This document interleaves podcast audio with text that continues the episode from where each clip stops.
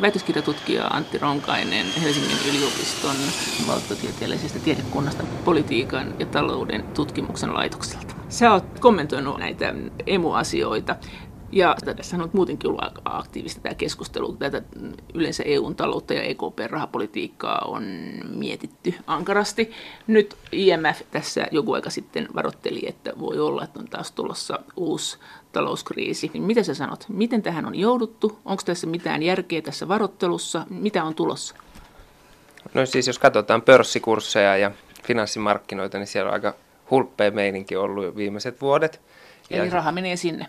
Niin, siellä se jyrryttää, Joo. mutta sitten jos verrataan sitä, mitä finanssimarkkinoilla ja osakkeissa tapahtuu reaalitalouden kehitykseen, niin molemmilla vanhalla ja uudella mantereella reaalitalouden kehitys on, vaikka nyt onkin kasvua, niin kuitenkin historiallisesti erittäin hidasta siihen nähden, että finanssikriisistä on kohta kymmenen vuotta.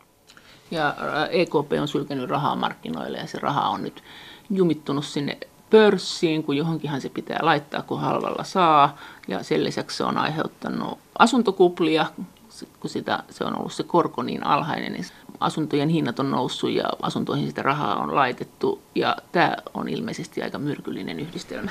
Niin, tällä hetkellä keskuspankit on luoneet semmoisen turvallisen ilmapiiri sijoittajille, että välttämättä se kaikki raha, mitä EKP on sylkenyt, ei suoraan mennyt osakkeisiin, mutta ne on luonut semmoisen fiiliksen sijoittajille, että nyt kannattaa sijoittaa tiettyihin varallisuusarvoihin ja viestineet hyvin vahvasti, että tietyissä tilanteissa keskuspankit tulee aina hätiin, jos jotain korjausliikkeitä tapahtuu, mutta että mi- mihin tämä IMF viittaa ja siihen, että on vuosikaudet pörsseissä noustu, niin voi olla, että jos verrataan aikaisempaa historiaan, niin jonkinlaisia markkinoiden korjausliikkeitä on odotettavissa seuraava viiden vuoden aikana. Tietenkin ihan mahdotonta sanoa, että mikä on se prosessi, mikä laukaisee tämmöisen kriisin ja että miten se sitten etenee. Mutta että historiallisesti, kun katsotaan näitä arvoja suhteessa reaalitalouden kehitykseen, velkaantumiseen, niin on hyvin todennäköistä, että korjausliikkeitä on tulossa. Mutta tuleeko ne korjausliikkeet vasta sitten, kun esimerkiksi EKP tekee korjausliikkeen, että nämä ennätysmatalat korot nousee vai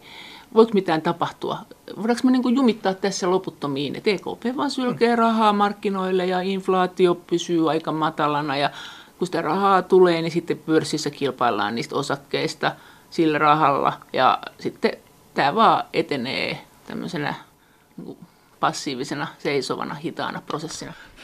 No se on tällä hetkellä läntisissä maissa, niin talouskasvu on täysin kiinni keskuspankeista, ehkä liikaakin siinä mielessä, että keskuspankkien pitää toimia jonkinlaisena tämmöisenä siepparina – se on asia, mitä ei kukaan ei tiedä, että, että kestääkö finanssimarkkinat ja kestääkö reaalitalous sen, kun keskuspankit alkaa normalisoida. Eli Yhdysvaltain keskuspankki on jo nostanut korkoja ja on alkanut erittäin maltillisesti ja hitaasti vähentää myös tätä, pienentää tätä tasetta. Ja Euroopan keskuspankki vähensi näitä kuukausittaisia ostoja ja ensi vuonna vielä Ja, ja harkitsee sy- ensi syyskuussa uudestaan, että vähentää, mutta EKP teki siinä mielessä tavallaan kaksi eri tekoa, että se sanoi, että se vähentää näitä ostoja, mutta samalla se ilmoitti, että korkoja ei tulla nostaa vielä vuosikausiin. Tällä hetkellä EKP ostaa koko ajan valtioiden velkakirjoja jälkimarkkinoilta, mutta mikä siihen on syynä? Halu tukea kriisimaita vai ylipäänsä tukea euroalueen taloutta? väitöskirjatutkija Antti Ronkainen. Se osto-ohjelma ei ole motivoitu sillä, että autettaisiin kriisimaita erikseen. Mutta vaan... voisi sanoa ääneen. Ei tietenkään, mutta että e- Euroopan keskuspankki tällä hetkellä ostaa näitä velkakirjoja ja sen pyrkimyksenä on saavuttaa tämä 2 prosentin inflaatiotavoite. Ja esimerkiksi Kypros ja Kreikka ei kuulu näihin ostoihin, eli Kreikka, joka on suurimmissa ongelmissa, niin sen velkakirjoja tällä hetkellä ei edes osteta, vaan sitä arvioidaan myöhemmin ehtiikö mukaan tähän ohjelmaan. Mutta että kyllä se on selvää, että kun Euroopan keskuspankki ja nämä kansalliset keskuspankit esimerkiksi ostaa Italian ja Espanjan velkakirjoja, niin niiden korot alenee. Tällä hetkellä Italia ja Espanja saa velkaa markkinoilta halvemmalla kuin Yhdysvallat. Kyllä tämä toimi sinänsä auttaa näitä Välimeren maita, myös pohjoisen maita, mutta että siinä on ero, että minkä takia EKP sanoo, että se ostaa näitä velkakirjoja ja mihin se pyrkii, mutta on täysin selvää, että näillä ostoilla on myös tällaisia taloudellisia sivuvaikutuksia, jotka auttaa näitä jäsenmaita. Ja yksi on siitä, että nämä korot laskee ja budjettipaine löysää. Et mitä enemmän sulla on lainaa, niin sitä enemmän se hyödyt tästä nyt. Niin. Mun mielestä tässä, ja mä oon iloinen, että mä pääsen nimenomaan politiikan tutkijana kommentoimaan näitä asioita, että tällä EKPn toimilla on taloudellisia sivuvaikutuksia ja koko niiden toimintaperiaate perustuu siihen, että nämä korot painetaan alas. Ja sillä on poliittisia seurauksia ja ne pitäisi ottaa tähän keskusteluun paljon tarkemmin huomioon. Ja että ne on mitä? No nimenomaan, että kun nyt puhutaan vaikka rahaliiton kehittämisestä ja Suomen kanta on, että pitää kulkea kohti markkinakurin emua, niin käytännössä Euroopan keskuspankki on poistanut tämän markkinakurin tällä hetkellä ää, koko rahaliitosta. Et koko rahaliiton idea, koko tämän niin kuin talouskonstituutio, se miten perussopimuksissa on säädelty keskuspankin rooli ja että se ei saa rahoittaa näitä jäsenmaita. Ja jäsenmaiden niin tämmöiset finanssipoliittiset vastuut, että on tämä kasvu- ja vakaussopimus, että velkaantuminen ei saa olla yli 60 prosenttia, alijäämä ei yli 3 prosenttia ja ei ole minkäänlaisia vakausmekanismeja taustalla, niin sen idea oli, että finanssimarkkinat rankasee vääränlaisesta talouspolitiikasta ja ajatuksena oli, että finanssimarkkinat ajaa näitä jäsenmaita rakenteellisiin uudistuksiin ja budjettikuriin, mutta nyt kun Euroopan keskuspankki on viheltänyt pelin poikki, niin tämmöistä markkinakuria ei ole koko rahaliitossa. Eli kun esimerkiksi Suomi jännitti, että kuinka paljon meidän valtionlainojen korot nousee, niin tämä on nyt niin kuin tämä ruoska pois. Niin, siis tämmöiset oletukset, että, että ennen eurokriisiä oli niin kuin tällaisia teoreettisia, mutta myös ideologisia oletuksia siitä, että miten näitä euromaita saadaan vastuulliseen ja oikeanlaiseen taloudenpitoon, niin nämä toimintamallit ei tällä hetkellä enää päde. Mitä EKP olisi voinut tehdä toisin tai mitä sen olisi pitänyt tehdä toisin, jos sä, kun sä tutkit poliittista taloutta tai talouden politiikkaa? No siis EKP e mun mielestä toimi täysin oikein. Se pyrkii estämään rahaliiton hajoamisen ja siinä se onnistui ja sille, siitä pitää suoda kunnia. Mutta se, että miten se sen teki ja miten se sen joutui tekemään, niin siitä päästään siihen, että mitä jäsenmaat eivät tehneet kriisin alkaessa, että rahaliiton periaatteena on ollut tämä no bailout-sääntö, jonka idea on se, että jokainen jäsenmaa vastaa omista ongelmistaan kansallisesti. Toisaalta oli idea, että ei ole mitään vakausmekanismeja, mitkä auttaa kriisin tullen. Ja sen lisäksi keskuspankilla oli tämä rahoituskielto. Ja näiden niin kuin kolmen tekijän ideana oli se, että nämä finanssimarkkinat rankasee – ja ne varoittaa näitä jäsenmaita, että ne ei mene ikinä liian pitkälle. Mutta yhtäkkiä meillä olikin tilanne, että Välimerellä ja näissä kriisimaissa oltiin tilanteessa, jossa niin kuin konkurssin vaara olisi pitänyt periaatteessa olla. olla ja jo sinänsä toimia varoituksena näille jäsenmaille vääränlaista toimista. Mutta sitten jostain syystä oltiin ylitetty se piste jo pitkän aikaa. Aikaisemmin oltiin tilanteessa, jossa näitä jäsenmaita ei voitu enää päästä konkurssiin. Mistä se johtuu? Koska siis tavallaan kun nyt puhutaan, että kyllä pitää jäsenmaan joutua konkurssiin ja kyllä pitää pankin joutua ongelmiin, jos se on lainannut holtittomasti, niin miten tämä nyt keksitään niin kuin uutena asiana? Että mikä tässä oli, että miksi ei tämä toiminut? Siis se suuri ongelma oli se, että pankit ei pelkästään niin kuin kansallisella tasolla, vaan myös eri euromaissa oli rahoittanut näitä kriisimaita. Ja sitten kun tulee niin kuin suuria eriä, mitä onkin yhtäkkiä jäsenmaat vaarassa laiminlyödä, niin siitä tulee heijastusvaikutuksia ympäri Eurooppaa ja ei ollut mitään mekanismia, jolla oltaisiin voitu se tehdä hallitusti. Päästää niin kuin valtiot laiminlyömään lainoja ilman, että siitä olisi tullut niin kuin suuria konkurssiaaltoja koko finanssisektorille. Se jouduttiin estämään ja se improvisoitiin käytännössä toukokuussa 2010, kun sama viikonlopun aikana sovittiin Kreikan ensimmäistä tukipaketista.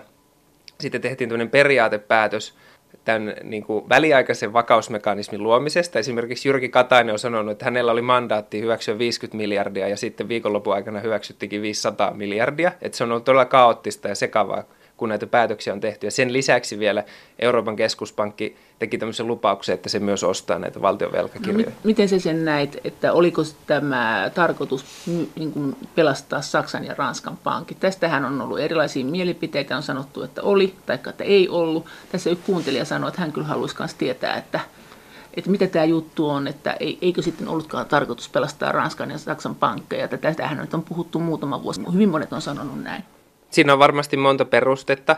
Se, että Kreikka olisi laiminlyönyt velkansa, niin se, siinä olisi varmasti ää, ää, saksalaiset ja ranskalaiset pankit ottanut hirveät tappiot ja sitten ei, ei, en tiedä, että minkälaisia kerrannaisvaikutuksia siltä olisi tullut muulle pankkisektorille. Se on yksi.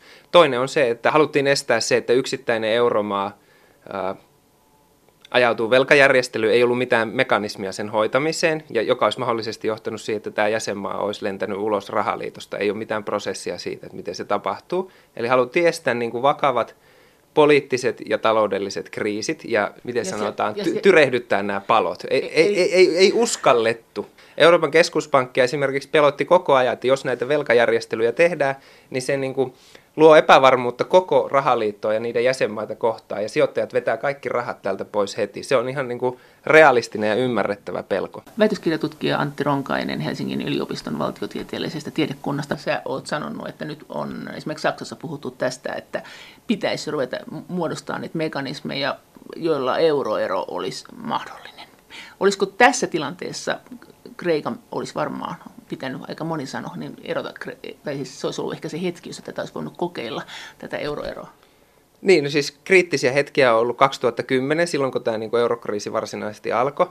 Toinen oli 2012, kun pelättiin, että Syriza nousee valtaan silloin kesällä 2012. Eikä tottele troikkaa. Eikä tottele ja näin. Ja sitten 2015, kun Syritsa sitten nousi valtaan. Että nämä on ollut ne hetket, jolloin varmaan jonkinlaisia niin kuin varasuunnitelmia kaikilla eri toimijoilla on ollut sen varalle. Mutta että ehdottomasti 2010 Kreikka olisi pitänyt päästää pois rahaliitosta, mutta ongelma oli se, että sitä ei pystytty poliittisesti ja taloudellisesti hallitsemaan. Kukaan ei uskaltanut aloittaa sitä prosessia nimenomaan sen takia, että rahaliitto oli täysin valmistautumaton tämmöiseen. Ei ollut näitä vakausmekanismeja. Silloin toukokuussa 2010 vasta sovittiin periaatteessa, että perustetaan tämmöinen joku bufferi, millä pyritään estämään sen niin kuin kriisin leviäminen muihin maihin. Ja niin. sehän epäonnistui. Se levisi Irlantiin, Portugaliin ja myös Espanja ja Italia. Niin, ja silloinhan puhuttiin sitä, että jos Italia ja Espanja kaatuu, niin mitkään eurorahat ei todellakaan riitä mihinkään. No se, se on koko tämän niin kuin Euroopan keskuspankin väliintulon syy, että saatiin sovittua näistä niin kuin väliaikaisesta ja pysyvästä vakausmekanismista, joilla voidaan auttaa näitä pieniä maita, mutta että euromailta ei löytynyt yhteisymmärrystä kasvattaa sitä vakausmekanismin kokoa niin suureksi, että se olisi kestänyt Italian tai Espanjan saati niitä molempia yhtä aikaa. Ja no. sen takia EKP joutui vetämään tämän pelin poikki. Sä oot kirjoittanut tästä eurosta eroamisesta. Ja sä oot sanonut myös näin, että Suomenkin kannattaisi harkita euroeroa. Oletko sitä mieltä edelleen? On siinä mielessä, että Mä haluan sanoa okay, siis kaksi jo, asiaa. Jo. Siis, että ehdottomasti siis euroalueelle ollaan tällä hetkellä, puhutaan sen syventämisestä ja kehittämisestä. Ja näissä esityslistoilla on esimerkiksi nimenomaan näiden prosessien luomista, että luodaan tämmöisiä konkurssimenettelyitä sen varalle, että mahdollisesti ei tarvitse tehdä samalla tavalla kuin Kreikan kanssa tehtiin, että voidaan päästää jäsenvaltion maksukyvyttömyyteen ja voidaan niin kirjata pankeille tappioita ja pyritään tekemään se homma hallitusti. Tämä on erittäin tärkeää ja nämä niin mekanismit olisi pitänyt sopia 92 Maastrichtissa, kun koko rahaliitto perustettiin. Se on ollut todella ideologista ja jotenkin näiden niin taloudellisten mallien uskoon perustuva koko rahaliitto, että ei olla varauduttu mitenkään ulkoisiin shokkeihin, ei niin poliittisesti ja taloudellisesti, ei ole minkäänlaista suunnitelmaa sen varalle, että jos jäsenvaltio ajautuu maksukyvyttömyyteen. Tai siis, tai siis niin kuin joskus on sanottu, että ei maa voi olla koskaan maksukyvytön, että se niin. voi olla maksuhaluton, että sillähän niin. on rajaton veronkanto-oikeus. Että, niin. ää, miten se sitten tehtäisiin se konkurssimenettely? Että, sehän tavallaan niin, että jos, jos sillä maalla on jotakin rahaa ja sitten se ei maksa velkojaan, niin eihän, eihän sinne voi mennä pyssyjen kanssa sitä rahaa hakemaan. Onko se sitten näin, että se tehtäisiin niin, että se tosiaan sidottaisi laina niin kuin ihmisillekin, että omakotitaloon. Että siis se sidottaisiin just tosiaan lentokenttään tai satamaan tai johonkin ja sitten sanottaisiin, että me, me omistetaan sitten tämä lentokenttä ja satamat ja yksityistetään ja sitten tähän koriin vielä sitä ja tätä ja toi koulukin tosta ja ehkä toi Akropolin patsaat ja ja se hoidettaisiin toi, tota, se periaate tällä hetkellä on se, että pyritään siihen, että ei käytetä sataprosenttisesti veronmaksajien rahoja, vaan että pankkien Joo. velkojat ja pankkien omistajat ja mahdollisesti pankkien tallettajat ottaa myös tässä prosessissa tappioita. Eli kun, jos jäsenmaa ajautuu maksukyvyttömyyteen, niin sitä vastuuta kannetaan niin kuin sekä julkisesti että yksityisesti. Mun mielestä se on ihan hyvä lähtökohta, että tästä edes puhutaan, että tämmöinen konkurssimenettely on olemassa. Mä en niihin teknisiin yksityiskohtiin osaa ottaa sen tarkemmin kantaa, että se on niin kuin juristien ja muiden tehtävä. Mutta kun nyt meillä on esimerkiksi tilanne, jossa on Kreikka, joka on seuraavat 80 vuotta velkavanki, se ei voi niin kuin turismilla ja oliiveilla taistella Saksan kanssa kilpailukyvystä. Rakenteellisesti sen tuotantoresurssit makaa tällä hetkellä käyttämättömänä. On, on niin sekä taloudellisia että poliittisia perusteita sille, että miksi Kreikka ei ole koskaan sopinut koko rahaliittoon, mutta varsinkaan tämän niin kuin viimeisen seitsemän vuoden talouskuurin jälkeen. Se, ei niin kuin, se, se on varjo, se on zombi, se, se, se ei ole niin kuin, se on se on, mikä se on, tämmöinen alusmaa. Sillä ei ole mitään demokraattista päätöksentekokykyä tällä hetkellä. Jokainen lakiesitys, jokainen budjettiesitys pitää hyväksyttää Troikalla ennen kuin niitä viedään tota, edes Kreikan siis parlamenttiin. edelleen IMF-komissio ja EKP Joo, niin, käy sen läpi. Niin, siis, siis sillä ei ole mitään niin kuin tämmöistä demokraattista suvereniteettia jäljellä. Tässä kohtaa, kun näitä konkurssimenettelyitä luodaan, niin olisi poliittisesti erittäin järkevää, että luodaan myös mekanismi, että kun näitä tulevia kriisejä tulee, kun me tiedetään, että on maita, joilla on suuria ongelmia velkojen kanssa, esimerkiksi Italia, joka on näitä niin kuin euroalueen suuria mahtitalouksia, sen velkaantuminen on tällä hetkellä 130 prosenttia suhteessa bruttokansantuotteeseen. Siellä on erittäin suuri ongelma siinä, että nämä pankit on lainanneet valtiolle, eikä siinä vielä kaikki. Sen lisäksi kotitaloudet on lainanneet näille pankeille – voi olla, että näiden pankkiunionin ja niihin liittyvien järjestelyiden kautta Italia onnistuu jollain tavalla Euroopan keskuspankin ja muiden jäsenmaiden avustuksella saamaan tämän pankkisektorin kuntoon. Mutta jos taas käykin niin, että tulee joku ulkoinen shokki Kiinasta tai jostain muualta, en tiedä mistä tulee, mutta jos tulee, ja käykin niin, että tämä homma on taas käsissä ja se ei ole Kreikka, vaan Italia, joka onkin niin kuin täällä meidän niskassa murheen kryyninä, niin näiden konkurssimenettelyiden perusteella lisäksi pitää luoda mekanismi siihen, että tästä rahaliitosta voidaan erota ilman, että se johtaa eroon myös e- Euroopan unionista ja sisämarkkinoilta. Nyt on paljon esimerkiksi tämän Kreikan yhteydessä kyselty sitä, että miksi kreikkalaiset ei halua itse pois rahaliitosta, että miksi ne jaksaa tätä talouskuria siitä huolimatta, että Troikka ryllyttää siellä niin kuin seitsemättä vuotta.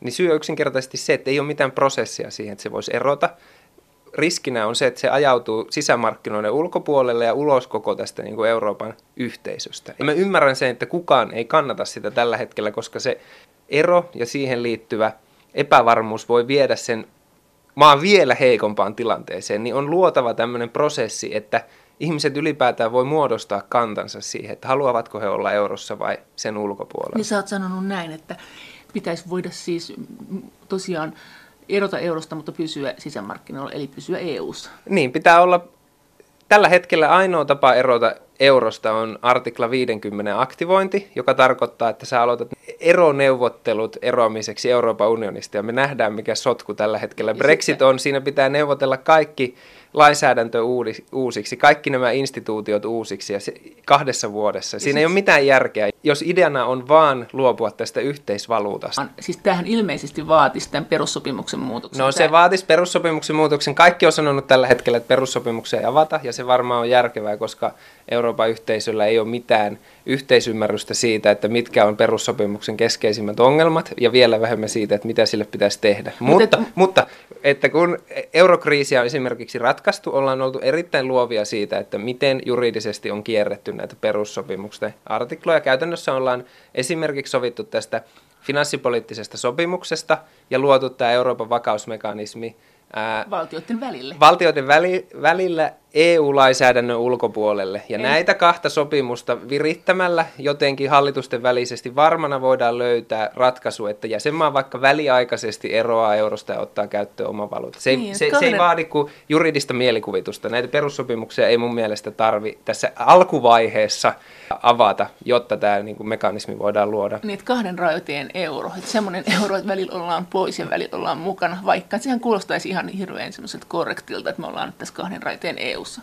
Niin ja mun käsittääkseni Wolfgang Schäuble 2015, kun nämä Kreikan neuvottelut oli päällä, niin ihan ehotti tätä. Että. Kreikka niin kuin menisi jäähylle viideksi vuodeksi, hoitaisi kilpailukyvyn tällä devalvaatiolla kuntoon ja asiansa kuntoon ja katsottaisiin sitten uudestaan, että tuleeko. Mun mielestä se on täysin järkevää ja se on niin kuin poliittista denialismia sanoa, että, että tämä on ainoa tapa hoitaa tämä asia, että pidetään niin kuin vängellä maita rahaliitossa, jossa ne ei kykene toimimaan näiden rahaliiton omien sääntöjen no, perusteella. No, tätähän on sanottu, että näin ei voida tehdä sen takia, että ne lainat on sidottu euroon ja sitten jos drakma rupeaa vajoamaan, niin ne lainojen summat nousee hirveän isoiksi ja sitten asuntolainatkin on sidottu euroon. Onko nämä sinusta semmoisia, sehän et tietenkään ole pankkihenkilö, mutta onko nämä sun mielestä semmoisia niin ylittämättömiä esteitä?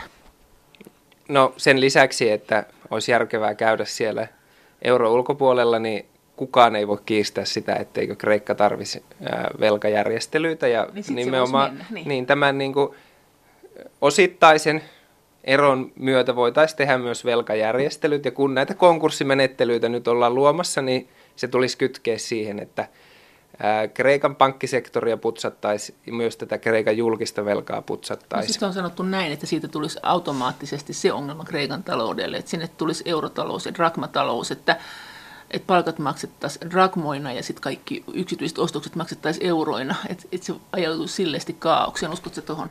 No mä uskon siihen, että jos se tehdään hallitusti, yhteisymmärryksessä molempien osapuolten kesken, niin se on hallittavampi ja taloudellisesti varmasti vähemmän hasardi kuin se, että Kreikka omaehtoisesti alkaisi eroamaan.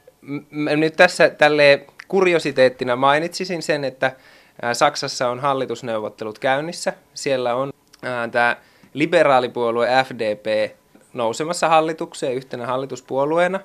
Wolfgang Schäuble on eronnut tai jättänyt tämän valtiovarainministerin paikan. Ja se ei tarkoita sitä, että Saksan linja muuttuisi mitenkään löysemmäksi. Päinvastoin se todennäköisesti tarkoittaa sitä, että Saksan linja kovenee tämän Jamaika-hallituksen myötä. Ja tällä FDPllä on ollut siis kaikenlaisia ehdotuksia vaaleissa, mutta niillä on ollut yksi mun mielestä erittäin hyvä ehdotus, ja se on ollut nimenomaan tämän eromekanismin luominen. Että se voi tulla pöytään. Tietenkin me, me ei siis tiedetä... Euroeromekanismi, niin joo. Niin euroeromekanismi ilman EU-eroa. Ja se olisi siis Mä sanon, että tällä hetkellä kun rahaliittoa kehitetään, se konkurssimenettely on tärkeä, tämän niin kuin vakausmekanismin kehittäminen on tärkeä, mutta poliittiset realiteetit pitää tunnustaa. Että mun mielestä koko ajan pitää olla lähtökohtana se, että kun se seuraava kriisi tulee, tai jos se tulee, ja jos se ei iskekään pieneen Kreikan kaltaiseen maahan, vaan Italiaan, että mitä silloin toimitaan. Väitöskirjatutkija Antti Ronkainen Helsingin yliopiston valtiotieteellisestä tiedekunnasta. Sä oot sanonut myös, että Suomen kannattaisi erota eurosta. Miksi? No se on sitten taas toinen asia, joka liittyy laajemmin siihen, että rahaliitossa on näitä budjettikurisääntöjä. Ja jos verrataan vaikka Suomen tilannetta muihin Pohjoismaihin, niin voidaan todeta hyvin yksikantaa, että Suomea ei ole hyödyttänyt tämä rahaliiton jäsenyys. Miksei? Koko ajan on sanottu, että on. Että voi meidän lainamme korot ovat näin alhaisia ja sisämarkkinoille olemme vienneet ja aina viemme vaan enemmän. No onhan siellä positiivisiakin Joo. asioita, mutta esimerkiksi nyt kun tämä finanssikriisi ja eurokriisi alkoi, niin Suomi ei ollut rahapoliittisesti suvereeni. Siis ei tarvittaisi tällä hetkellä mitään kikyjä, jos olisi ollut käytössä Suomella oma valuutta, joka olisi devalvoitunut. Siis Suomi on osaltaan kriisimaa edelleen sen takia, että se ei ole kyennyt tekemään niin sisäistä devalvaatiota tarpeeksi ja kilpailemaan Saksan kanssa, eikä se todennäköisesti ikinä kykene siihen. Siis Saksa on niin ylivoimainen tällä hetkellä, että se poliittinen toimintakyky, mikä Suomen hallituksilla on ollut ja tulee olemaan, ei varmasti riitä siihen. Ja toinen kysymys on, että onko se taloudellisesti järkevää, ratkaiseeko se Suomen ongelmia. Se on ensimmäinen asia, että tämä rahapoliittinen suvereniteetti on taloudellisesti ja poliittisesti tärkeitä asioita, joiden tavoittelusta kannattaa käydä julkista keskustelua. Toinen asia on näiden budjettikurisääntöjen mielekkyys. Onko mitään järkeä siinä, että Suomi on sitoutunut tähän 3 prosentin ja 60 prosentin alijäämäsääntöön. Jotka kyllä tuntuu joustavan, että EU-sahan on maita, jotka ei tunnu hirveästi niitä noudattavan ja silti ne ei saa niistä rankaisuja. Niin. Niin kuin sanottiin, Italialla on 130 prosenttia joo, velkaa. Joo. Suomi on tämmöinen kiltti oppilas, joka varmaankin pyrkii maksimoimaan omaa poliittista painoarvoa niin kuin osoittamalla kuuliaisuutta ja olemalla tämmöinen uskollinen aseenkantaja, mutta että mä haluan korostaa, että ne budjettikurisäännöt on erittäin ideologisia ja ne tällä hetkellä sitoo hallituksen kykyä harjoittaa finanssipolitiikkaa ja se myös niin kuin rajoittaa Suomessa olevaa tämmöistä julkista keskustelua, mutta se rajoittaa myös puolueiden mielikuvitusta. Se rajoittaa sitä, että minkälaisia reformeja Suomessa voidaan tehdä, miten Suomessa voidaan vastata vaikka työttömyyskriisiin? Miten Suomessa voidaan vastata pakolaiskriisiin? Koska aina voidaan valtiovarainministeriöstä repiä joku virkamies sanomaan, että hei, meillä on nämä budjettikurisäännöt ja meillä on tämä finanssipoliittinen sopimus. Ja ei näille säännöille ole mitään taloustieteellistä perustetta. Jos me katsotaan, että mitä nyt on finanssi, äh, ennen eurokriisiä tapahtunut ja eurokriisin jälkeen, niin ei voida sanoa, että ne budjettikurisäännöt olisi millään tavalla perusteltuja. Mutta tarvitseeko niistä välittää? Siis tarvitseeko niistä välittää? Että niin.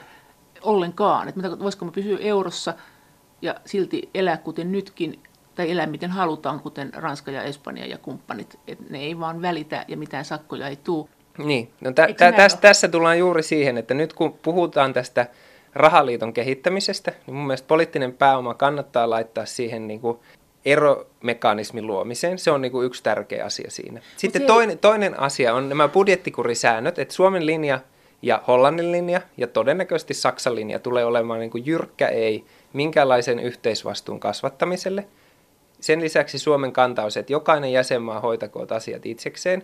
Ja markkinakuri ja me pyritään tähän markkinakuriin, niin ei meillä jää mitään muuta vaihtoehtoa. Että jos me vastustetaan yhteisvastuuta, jos me halutaan, että jäsenmaat hoitaa itse asian, niin meidän on tehtävä periaatteellinen päätös, että näiden budjettikurisääntöjä on annettava joustaa. Ja tällä hetkellä, tässä kohtaa, en ehkä ajaisi kaikista vahvimmin Suomen eroa eurosta, eurosta vaan ennemminkin käyttäisin poliittista pääomaa siihen, että tämä pankkiunioni saataisiin luotua. Suomellahan on ihan hyviä kantoja siihen, että tätä exit-mekanismia nostettaisiin pöydälle ja sitten, että näistä budjettikurisäännöistä luovutaan. Että niiden on pakko seuraavan kriisi alkaessa joustettava. Ja tästähän oli itse asiassa pääministeri Juha Sipilällä tämmöinen ihan englannin kielellä kirjoitettu kirjoitus Suomen kannasta, jossa mun mielestä oli merkittävä muutos Suomen linjaan. Nyt että ihan muutama päivä sitten. Pari päivää no, sitten, no. jossa hän kirjoitti, että näitä budjettikurisääntöjä on yksinkertaistettava. Se on täysin kannatettava, koska en tiedä, että kuka niissä on täysin perillä, että millä periaatteella ne toimii ja miten sitä päätöksiä siitä tehdään. Ja hän myös sanoi, että niiden on annettava jousta. Eli mutta, järkevä politiikka olisi, että kun seuraava kriisi tulee, niin jäsenmaat hoitavat omat asiansa ja ne budjettikurisäännöt joustat. Niihin ei kannata hirttäytyä. No, mutta toisit se nyt sitä mieltä, että tarvitaanko me ollenkaan sitä talouden ohjausta, että voisiko sen lopettaa. Että jos lähdetään siitä, että kukin maa hoitaa asiansa, ja sitten kun se menee konkurssiin, se menee konkurssiin, ja sitten se, joka on sitä rahoittanut, niin kärsii sen sitten nahkoissaan ja nostakoot korkoon niin paljon, kun uskaltaa riskiä ottaa kun on koko ajan sanottu, että kyllä me tarvitaan näitä sääntöjä, niitä pitää noudattaa, niin ottaen mm. väärä oppi, jos me lähdetään tälle markkinakuritielle.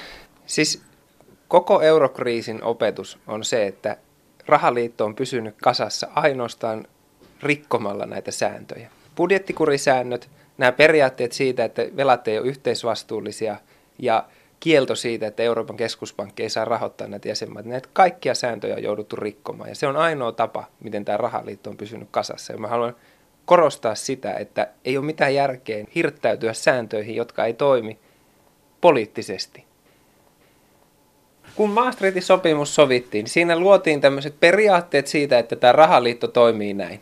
Ja se oli keskuspankkiireiden ja tämmöisten ordoliberaalien luomus. Mut ja mä en tiedä, kuinka paljon ne usko, että se oikeasti toimii, mutta tosiasia ja tosi maailma toimii ihan erillä tavalla. Ja me nähdään nyt, että niistä periaatteista on jo jouduttu luopumaan. Me nähdään, että tällä hetkellä, kun rahaliittoa kehitetään, niin perussopimuksia ei olla avaamassa. Ja se on poliittisesti järkevää, koska ei, ei jäsenmailla ole mitään yhteisymmärrystä edes siitä, mitä pitäisi tehdä. Eli miten niitä muutettaisiin. Ja, ja se on myös poliittisesti mahdoton prosessi avata. Me nähtiin, mitä tapahtui Lissabonin sopimuksessa. No. Ja se vaatisi kaikkien maiden yksimielisyyttä. Ei, ei ole sellaista asia olemassa. Joten käytännössä... Eikö pe- usko, että jos, tota tulee, jos Espanjalle tai Italialle tai kummallekin käy kuin Kreikalle, niin kyllä luulisi, että yksimielisyyttä rupeaa löytymään, että menkää nyt pois täältä eurosta. Että voisi kuvitella, että siinä vaiheessa se paine on niin kova, että siellä jopa niin kuin pieni maltakin mahdollisesti. Niin... No mä, mä sanoisin, että nyt kun, nyt kun on tämmöistä orastavaa talouskasvua ja nyt niin kuin kaikki ekonomistikunta ja poliitikkokunta riemuitsee siitä, miten hyvin no. meillä menee nyt hyvän sään aikana – pitää valmistautua siihen seuraavaan kriisiin, että ei tarvitse sitten yhden viikonlopun aikana sopia jostain Italian euroerosta tai Italian tukipaketeista paniikissa tuntia, puolta tuntia ennen kuin pörssit Japanissa aukeaa. Niin Nyt tämä prosessi on käynnissä. Nyt nämä niin kuin kannat muodostetaan. Ilmeisesti on niin, että Suomi ja Hollanti on vain tahoja, jotka on selvästi sanonut niin kuin kantansa siihen. Ja siinä on niin kuin paljon hyvää ja se on ihan realistista, että tällä hallitusten välisellä tiellä mennään. Mutta sillä hallitusten väliselläkin tiellä voidaan tehdä vielä enempi ja sen seuraavan kriisiin voidaan varautua vielä enemmän. Väitöskirjatutkija Antti Ronkainen Helsingin yliopiston valtiotieteellisestä tiedekunnasta. Kuinka kovaa kriisiä sä odotat nyt ja kuinka pian se tulee? Siis mitä me puhuttiin tuossa alussa jo, että IMF varottelee kriisistä. On ihan mahdotonta ennustaa, että miten se kriisi lähtee käyntiin tai miten se tapahtuu. Todennäköistä tällä hetkellä on se, että jos ei tapahdu mitään sen kummempaa kuin mitä tällä hetkellä on pöydällä, niin se tarkoittaa, että kun seuraava kriisi tulee, niin Euroopan keskuspankki joutuu taas estämään rahaliiton hajoamisen ja joutuu pitämään sen kasassa. Ja joutuu ottamaan enempi, niin kuin nykyistäkin tilannetta enempi vastuuta poliittisesta vakaudesta, taloudellisesta vakaudesta. Ja onko meillä järkeä olla rahaliitto jäsenmaiden välillä, jos se jäsenmaat ei pysty sopimaan keskenään mistään ja me tarvitaan joku ylikansallinen teknokraattinen instituutio, joka pitää sitä rakennelmaa Uskot sä- pystyssä. Uskotko että EKP on niin sanotusti teknokraattinen, että se ei ole poliittinen? Sitähän mainostetaan teknokraattisen ja saattaahan se hetkellisesti ollakin jollain kriteereillä, mutta jos sitä ajattelee, kun sä kuitenkin tutkit politiikkaa, niin minkälaista politiikkaa EKP sun mielestä ajaa? Ketä se hyödyttää, ketä se ei hyödytä? Siis EKP on erittäin poliittinen tällä hetkellä. Ehkä vertaus johonkin Kiinan kommunistisen puolueen keskusjohtoisuuteen on liikaa sanottua, mutta käytännössä Euroopan keskuspankki tällä hetkellä pitää rahaliittoa pystyssä ja se on niin kuin erittäin paljon vartijana siinä, mitä se tekee. No miten sä sen politiikan määrittelet? Keynesläinen, mon- ota, monetaristi, oikeisto, vasemmisto, mikä se on poliittisesti? Ei sitä, tolle, ei sitä tolleen voi sanoa, mutta siis, okei, me voidaan ottaa tästä, tämä on Joo, tosi kiinnostava joo. kysymys. Siis Euroopan keskuspankki tällä hetkellä esitetään tämmöisenä kaikki voipana, vähän niin kuin Isaac Asimovissa on tämä muuli, joka pystyy hallitsemaan niin kuin markkinoiden mielialoja ja niin kuin va- vaan saamaan kaikki tuntemaan itseään kohtaan sympatiaa. Niin mun mielestä se ei pidä paikkaansa. Et, et faktisesti näin, jos me katsotaan oikeustieteellisesti vaikka Saksan Bundesbank ja Saksan perustuslakituomioistuimen ja Euroopan keskuspankin ja Euroopan unionin tuomioistuimen välistä taistelua, kun Saksan Bundesbank ja perustuslakituomioistuin pyrki muuttamaan Euroopan keskuspankin päätöksiä, niin he eivät onnistuneet siinä. Et, et nämä niin ordoliberaalit ja saksalaiset keskuspankkiirit yritti saada EKPn luopumaan näistä lupauksista ostaa näitä velkakirjoja. Ja sitten EU-tuomioistuin sanoi, että ei, että ne on täysin niin kuin mandaatin mukaisia, ei mitään hätää. Ja sen jälkeen Saksan perustuslakituomioistuin joutui nöyrtymään ja sanoi, että joo, joo, me ollaan ihan samaa mieltä, että emme aloiteta tästä mitään sen kummempaa taistelua. Niin jos me katsotaan oikeustieteellisesti tätä, niin me voidaan päästä lopputulokseen, että okei, Euroopan keskuspankki ja EU-tuomioistuin on eurokriisin myötä niin kuin poliittisesti voittaneet Saksan Bundesbankin ja Saksan perustuslakituomioistuimen, joka on niin kuin merkittävä poliittinen voitto ja sulkahattu. Ja nimenomaan tämän niin kuin Euroopan keskuspankin poliittisen vallan kasvamisen kannalta merkittävä institutionaalinen voitto ja muutos. Joo. Mutta jos me katsotaan sitä, että minkä takia Euroopan keskuspankki on joutunut pitämään rahaliittoa pystyssä, niin kaikki palautuu just kesään 2012, jolloin Mario Draghi Lontoossa sanoi, että EKP on valmis tekemään kaikkensa, jotta ää, euro ei, to preserve euro, siis pitää mit, mitä tahansa, että euro säilyy. Ja sen jälkeen niin kuin, tuli hiljaisuus ja sen jälkeen markkinat rauhoittu. Ja oleellista tässä kysymyksessä on se, että, että kun Ne. tämä lause sanottiin, Mario Draghi sanoi, että me ollaan valmiita tekemään mitä tahansa, että euro pysyy. Ja sen jälkeen ilmeisesti oli niin, että koko Euroopan keskuspankin johtokunta ei tiennyt tästä lupauksesta. Että Mario Draghi niin improvisoi tämän, tai sitten tälle Sheldonin suunnitelman kaltaisesti, sillä oli joku masterplan. Ei oteta siihen kantaa nyt. Mutta hän sen teki, ja tämä niin eurokriisin, tämä velkakriisi päättyi siihen. Italian, Espanjan kriisimaiden korot lähti laskemaan, ja miksi ne lähti laskemaan? Ne lähti laskemaan sen takia, että kaikki katto Saksaan, ja siellä Angela Merkel ja Wolfgang Schäuble oli hiljaa. Eli tässä on oleellista se, että Bundesbank ja perustuslakituomioistuin vastusti näitä Euroopan keskuspankin interventioita. Mut Mut- ei. Mutta Saksan hallitus ei vastustanut. Ja miksi se ei vastustanut? Sen takia, että jäsenmaiden ei tarvinnut tehdä suurempia vakausmekanismeja, niiden ei tarvinnut antaa lisää rahaa niiden ei tarvinnut mennä suurempaan solidaarisuuteen. Ne tajus, että kun Euroopan keskuspankki pitää tämän kuvion kasassa, niin me voidaan pitää tämä oma rahapussin nyöri kiinni ja me voidaan pitäytyä yhteisvastuun antamisesta. Ja jos me katsotaan laajemmin sitä tointa, että Euroopan keskuspankki joutui reagoimaan siihen, että jäsenmaat oli haluttomia luomaan vakausmekanismia, joka olisi ollut tarpeeksi suuri pelastamaan Italian ja Espanjan, niin se joutui reagoimaan jäsenmaiden toimimattomuuteen. Ja jos me katsotaan, että miksi nämä jäsenmaiden poliitikot hyväksy, esimerkiksi Suomen poliitikot ei sano mitään Euroopan keskuspankista, ei halaistua sanaa, niin tämä yhteisvastuun vastustaminen toimii tavallaan perusteena hiljaisesti hyväksyä Euroopan keskuspankin toimintaa. Eli me, eli me kannatetaan yhteisvastuuta EKPn kautta, mutta me ei uskalleta poliittisesti näyttää, että näin paljon me maksetaan. Niin, siis tällä päästään siihen, että ei Euroopan keskuspankki ole mikään autonominen toimija, jos se joutuu reagoimaan siihen, mitä jäsenmaat eivät tee. Ja tällä hetkellä jäsenmaat ei kykene tekemään merkittäviä päätöksiä pitäkseen tämän rahaliiton kasassa tai tekemään siitä tarkoituksenmukaisempaa. Koko kuvion asetelma siitä, että mikä EKP-rooli on tässä, niin rahaliitto perustuu siihen, että on ylikansallinen rahapolitiikka ja kansallinen finanssipolitiikka. Ja toisaalta rahaliitosta päättää hallitukset ja hallitusten päämiehet. Ja Euroopan keskuspankki on mun mielestä näiden tyyppien kukkarossa viime kädessä. Että Euroopan keskuspankki, vaikka se perussopimuksessa lukee, että se on poliittisesti riippumaton ja se ei saa ottaa ohjeita ää, mailta. mailta tai minkään puolueen jäseniltä no. tai miltään Euroopan unionin instituutiolta, niin kun, tämä euro, eurokriisi on niin poikkeuksellinen asia, ja tässä oli oikeasti vaarana, että koko rahaliitto hajoaa. Italian pankkisektorista on puhuttu viime aikoina paljon, mutta miten huolestuttava se tilanne on?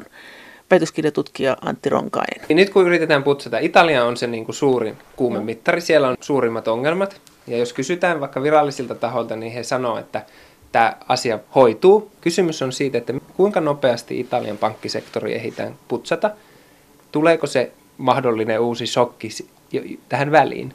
Ja sitten se liittyy elimellisesti näihin Euroopan keskuspankin toimiin, että nyt viime viikolla Euroopan keskuspankki päätti vähentää näitä ostoja, mutta sanoi, että mahdollisesti voimme jatkaa. Ja, ja kysy- korot pysyy alhaalla. Ja korot tulee pysymään siis ainakin niin kauan kuin Draghi on johtajana, niin todennäköisesti muuttumattomina. Ja sitten kun Euroopan keskuspankki jossain kohtaa alkaa vähentää näitä velkakirjaostoja, niin sen jälkeen se kuitenkin jättää tämän taseen korkeaksi.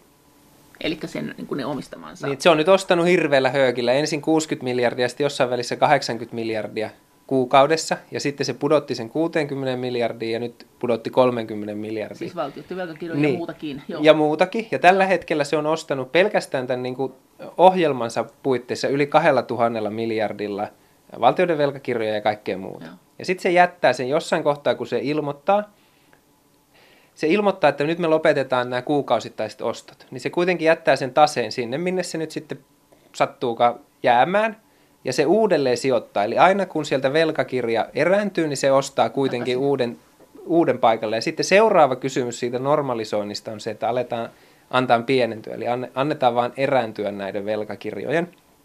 Ja sitten maksakaa, se, niin. niin ja sitten se niin kuin, tase alkaa pienentymään. Ja suuri kysymys niin kuin Euroopan kannalta on se, että kun Euroopan keskuspankki on painanut nyt nämä Italian korot kahteen prosenttiin, ja se on tässä nykyisessä ohjelmassa ostanut käytännössä kaiken velan, mitä Italian valtio on laskenut liikkeelle, ja sen lisäksi se on haalinut vielä Italian velkakirjoja eli se on sijoittajilta. Kyllä, eli tehnyt politiikkaa ihan rankasti. Niin, se on kolmin, mun mielestä kolminkertaisen määrän suhteessa niin kuin Italian liikkeelle laskemaan velkaa ostanut. Että se on imuroinut hyvin huolella tätä Italian velkaa.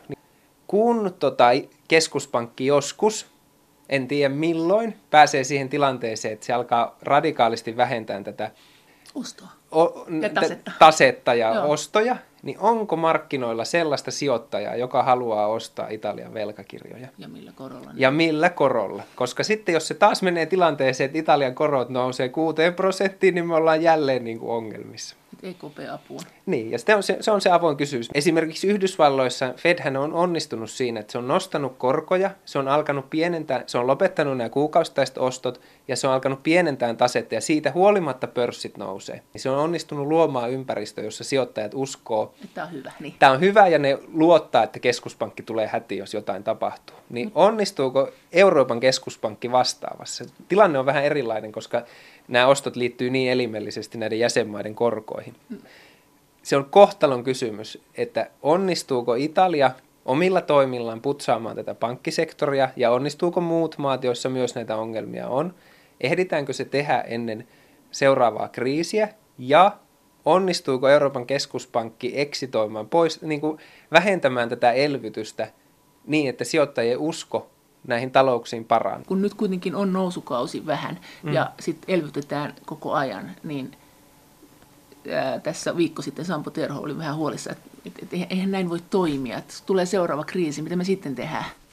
Niin, no siis jos tulee seuraava kriisi jotenkin yllättäen, niin niin todennäköisesti keskuspankki joutuu tekemään lisää. Ja tällä hetkellä arvioidaan sitä, että onko tämä nykyinen velkakirja osto-ohjelma lainmukainen. Todennäköisesti Euroopan tuomioistuin tulee sanomaan, että mm. Euroopan unionin tuomioistuin tulee sanomaan, että se on, koska se ei halua aiheuttaa lisää taloudellista ja poliittista hämminkiä. Mutta että mitä keskuspankki sitten tekee, niin sillä on käytössään vähempi toimia kuin sillä oli eurokriisi alkaessa. Että Eikö se voi vain jatkaa sitä ostamista? Tuokaa, no, siltä se näyttää, kaikki siltä se näyttää mutta että missä me sitten ollaan, kun Euroopan keskuspankki alkaa imuroida vielä enempi.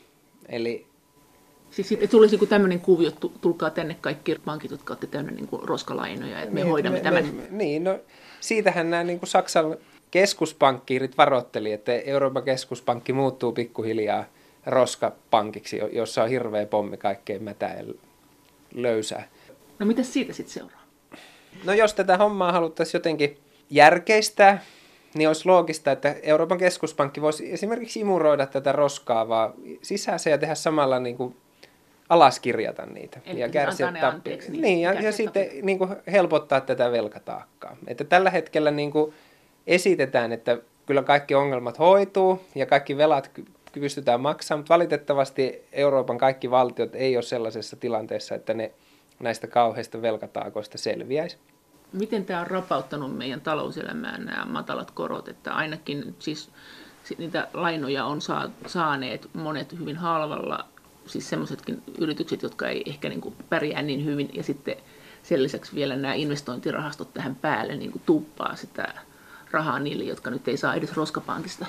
Eikö vähän tämmöinen tämä tilanne? Jos niin kuin suurella pensselillä katsotaan, niin EKP näillä toimillahan on ollut siis niin kuin valtaisa menestys, että se on onnistunut estämään tämän deflaation no. niin, että Joo. hinnat tippuu Joo. vaan ja se on onnistunut estämään rahaliiton hajoamisen. Se on erittäin suuri saavutus.